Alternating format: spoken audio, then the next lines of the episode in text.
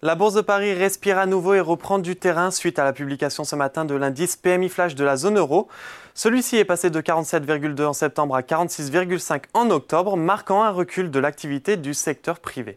Cela profite donc au CAC 40 qui finit la séance sur une hausse de 0,63% vers les 6893 points, dans des volumes d'échange de 2,9 milliards d'euros à la clôture. Mais l'indice est soutenu également par de solides résultats du troisième trimestre, notamment avec le géant du luxe Hermès qui prend 2,78%.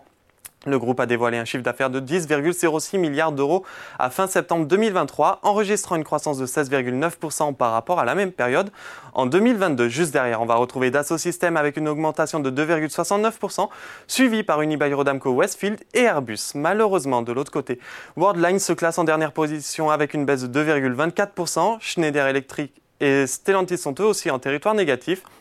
Sur la SBF 120, sans contestation, Virbac est en tête de l'indice aujourd'hui.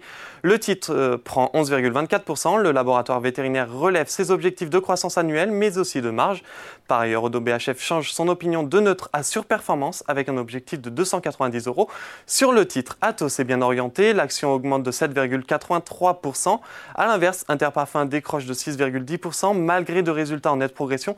Le PDG estime que son groupe doit rester prudent sur les prochains trimestres. Et enfin, pour terminer à la clôture parisienne, le Dow Jones prenait 0,67% et le Nasdaq 0,72%. Mais les investisseurs sont en attente des résultats trimestriels d'Alphabet et de Microsoft qui progressent respectivement de 1,91 et 0,36% pour le moment. Voilà, c'est tout pour ce soir, mais n'oubliez pas, toute l'actualité économique et financière est sur Boursorama.